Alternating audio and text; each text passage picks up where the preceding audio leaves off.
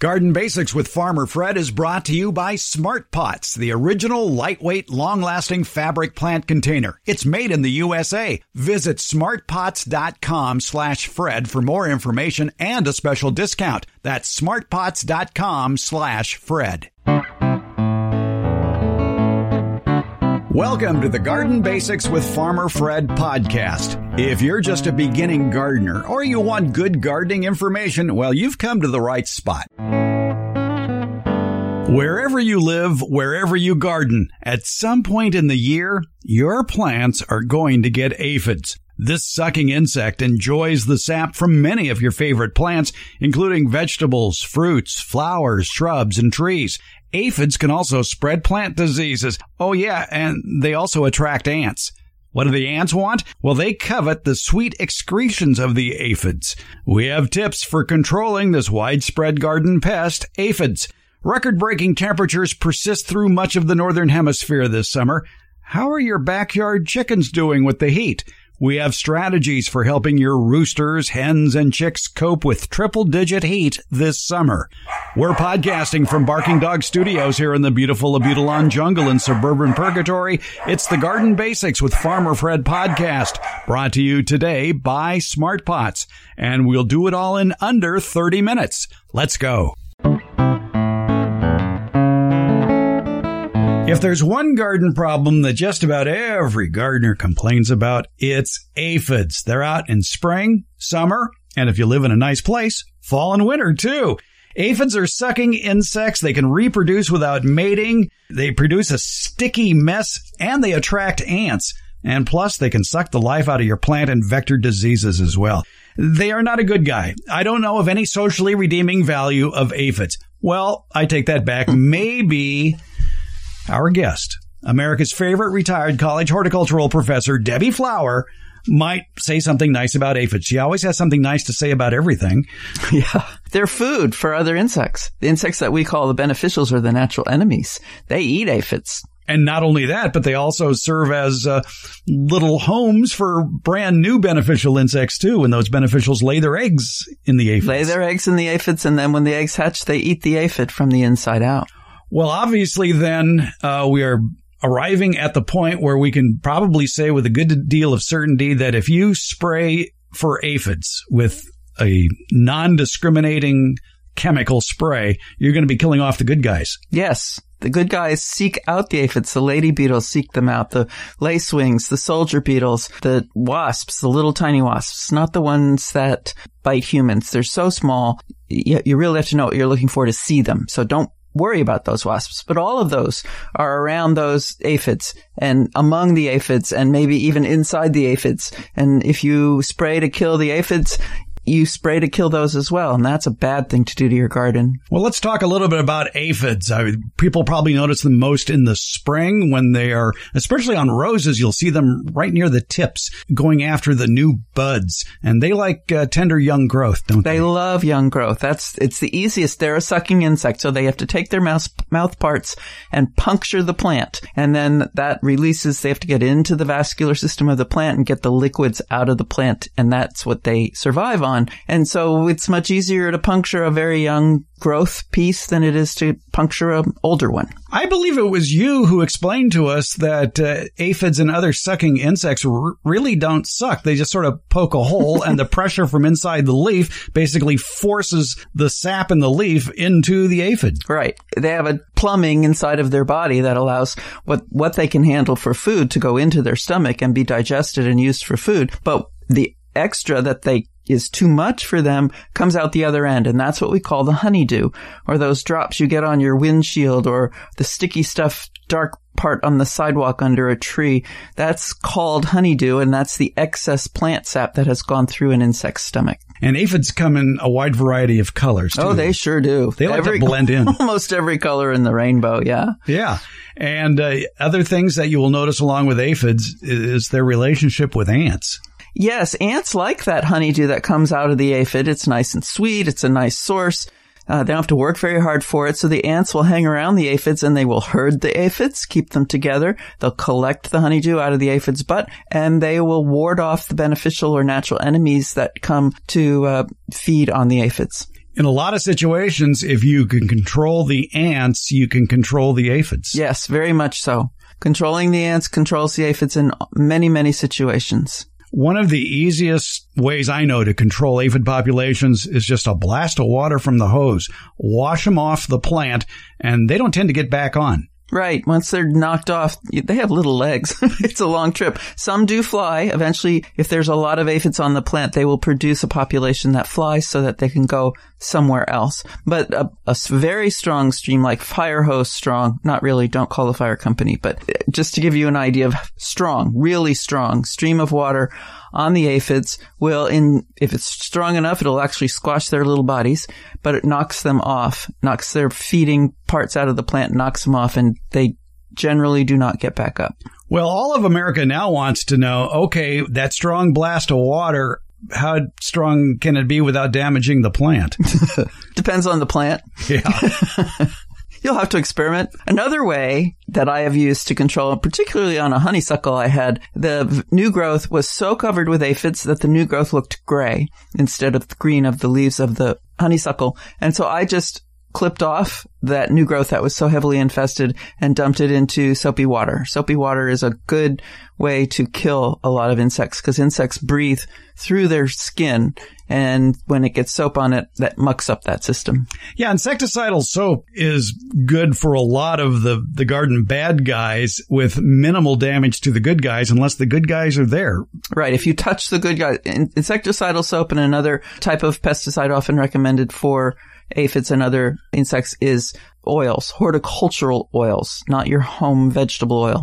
But they both work by covering the insect's breathing apparatus, which as I said is through their skin, so that uh, kills them. But if the lady beetles are there and get hit, the beetles themselves, the adult beetles probably wouldn't be there because they fly. Same with uh, lacewings and soldier beetles. But with lacewings and lady beetles, their larvae don't have wings. And so if their larvae were there, that you potentially would kill them if they got coated in the pesticide as well and know those larval stages of the garden good guys too. We'll have a link in today's show notes of what some of the good guys look like when they're just teenagers, especially the ladybugs that don't look anything like an adult ladybug, the teenager younger ladybug.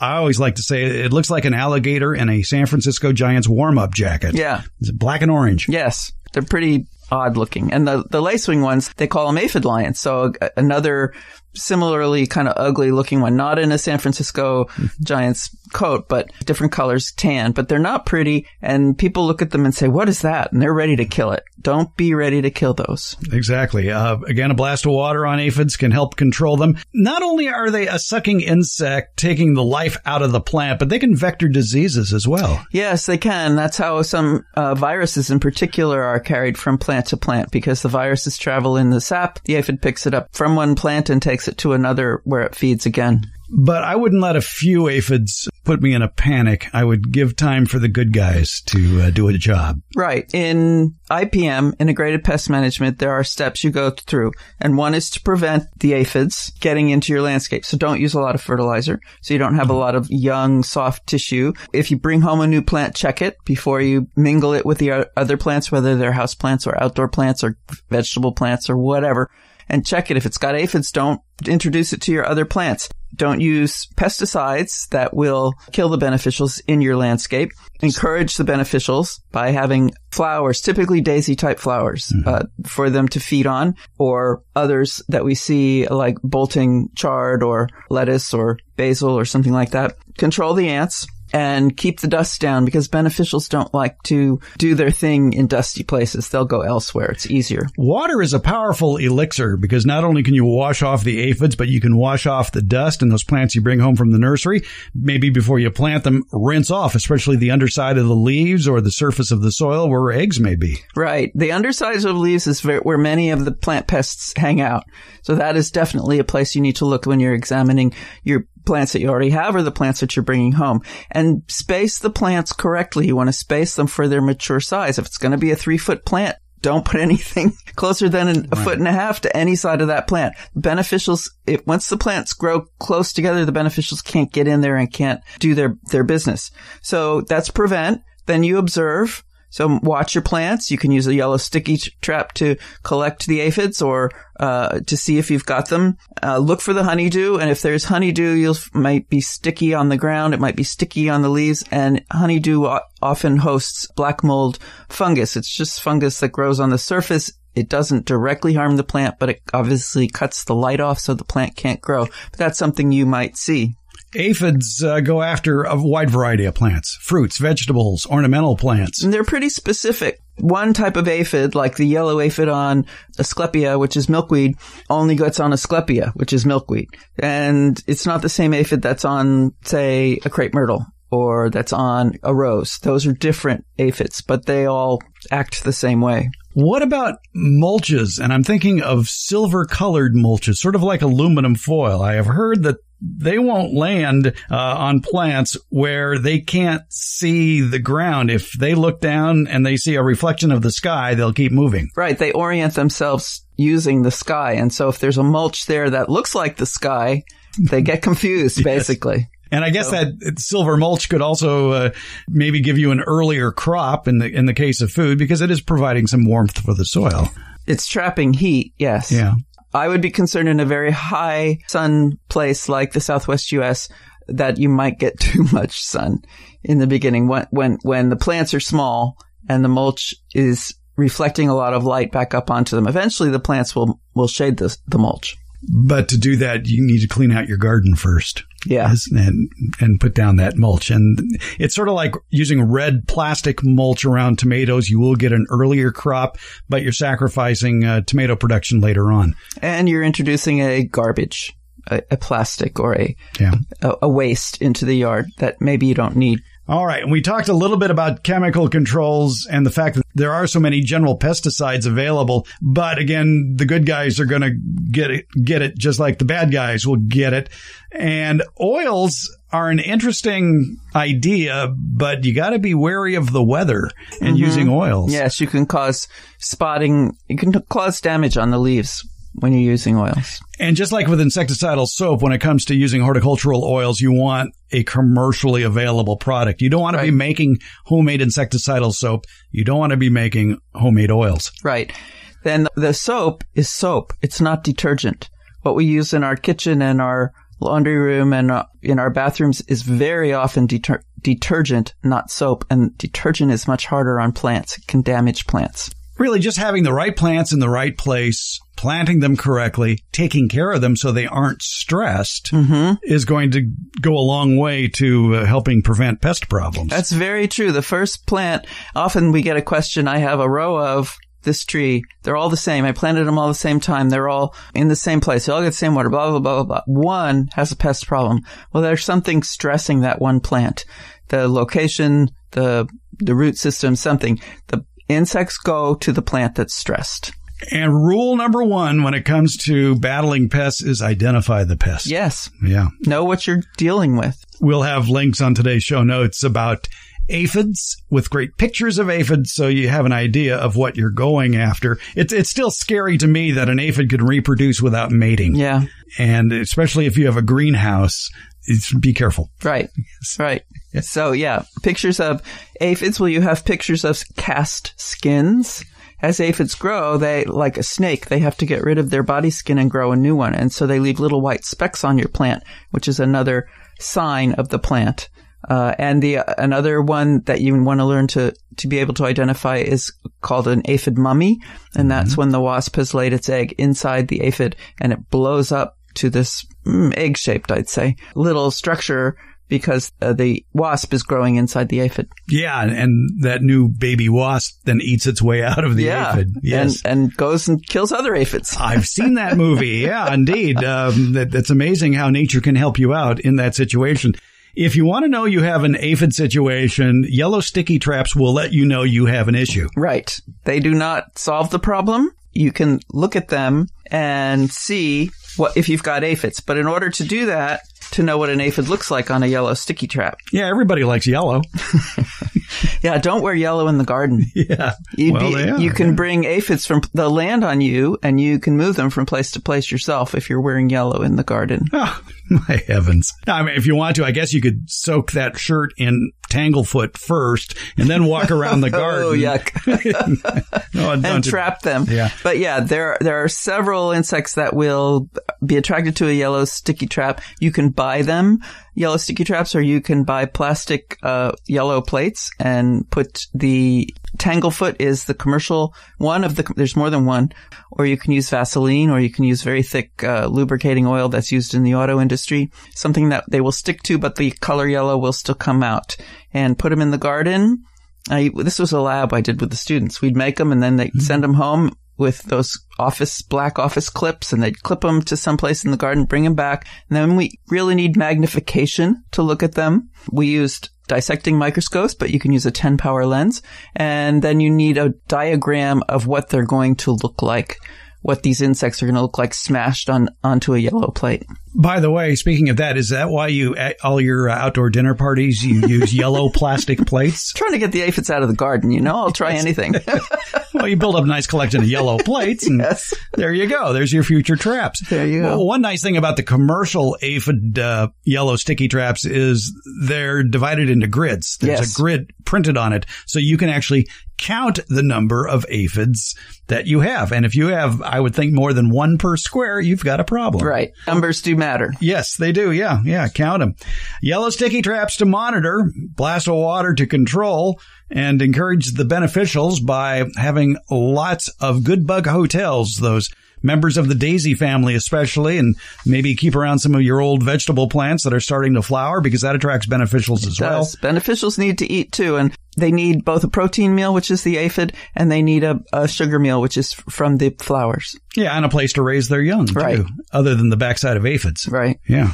All right. Uh, aphid controls. It, it's a passing phase in that uh, eventually, if you just monitor the situation and you see the good guys, I wouldn't worry about the aphids. I'd give the, a chance for the good guys to do their job. Come back in a couple of weeks and see if you still have aphids. Right.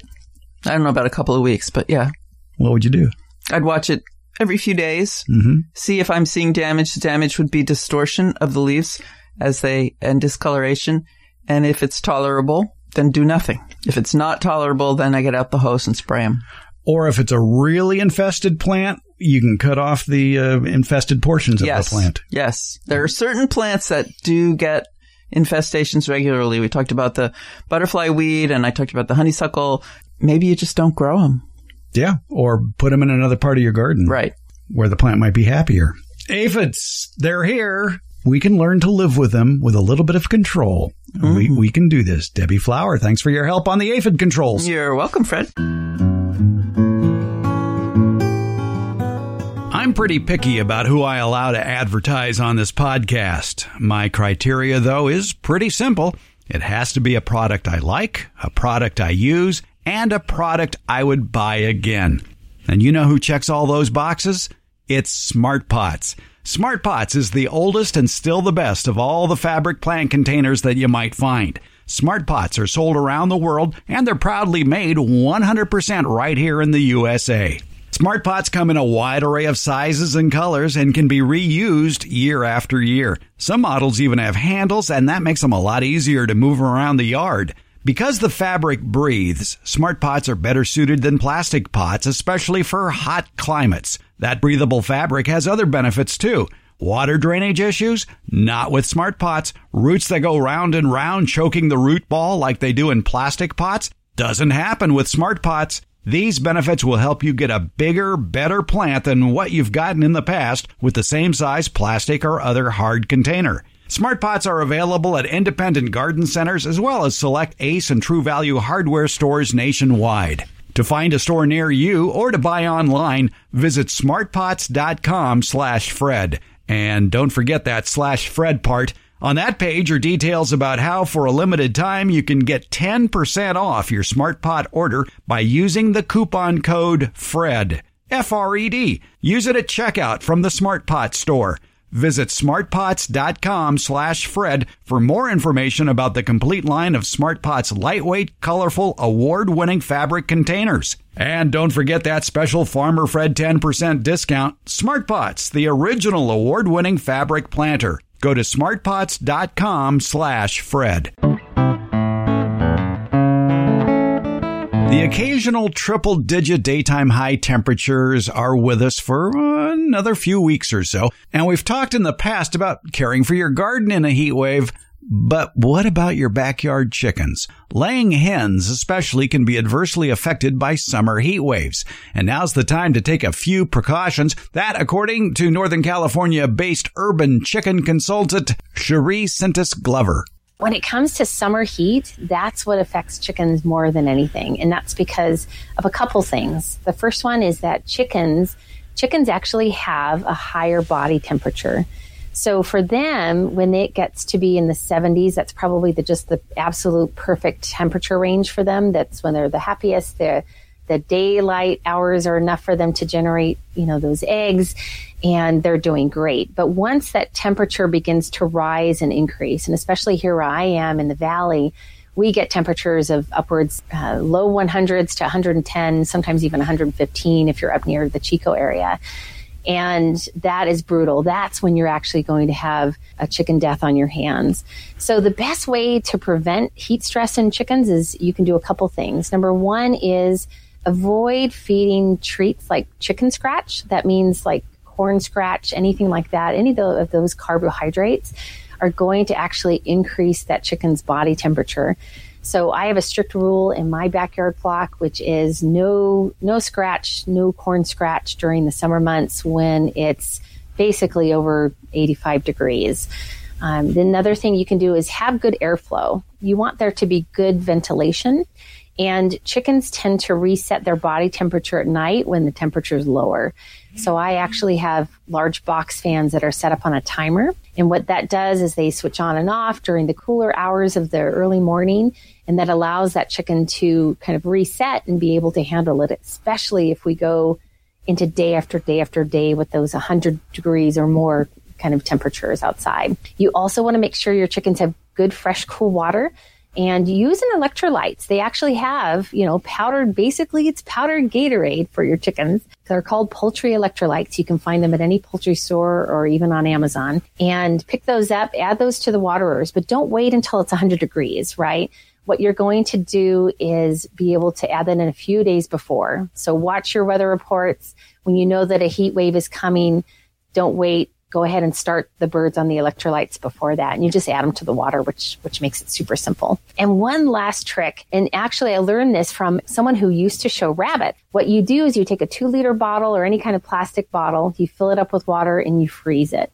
And then what you can do is place those frozen water bottles inside your chicken coop What's cool about it is not only will it provide a little bit of coolness when it evaporates, right, and starts to melt, but you'll find that your chickens will snuggle up next to that frozen two liter water bottle um, just to help them cool off during the hottest parts of the day. And what's super great is that it doesn't create a mess, right? A lot of people want to go with misters, but I find that those end up creating pools of water that really aren't healthy for the birds to drink out of. And they tend to clog up, right? They're more, more work than they're worth. So those would be my, my biggest tips when it comes to um, eliminating or at least help preventing heat stress in your chickens. And probably some shade too. Oh yes, forgot about the shade.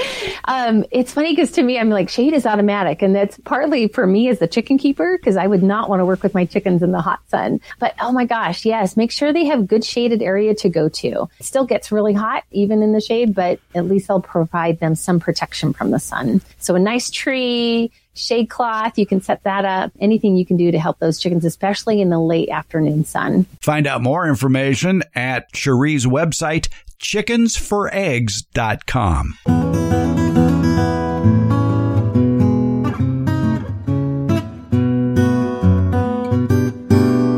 Nothing scares me more than seeing a group of tree trimmers emerge from an unmarked truck and start pruning or removing the neighbor's trees.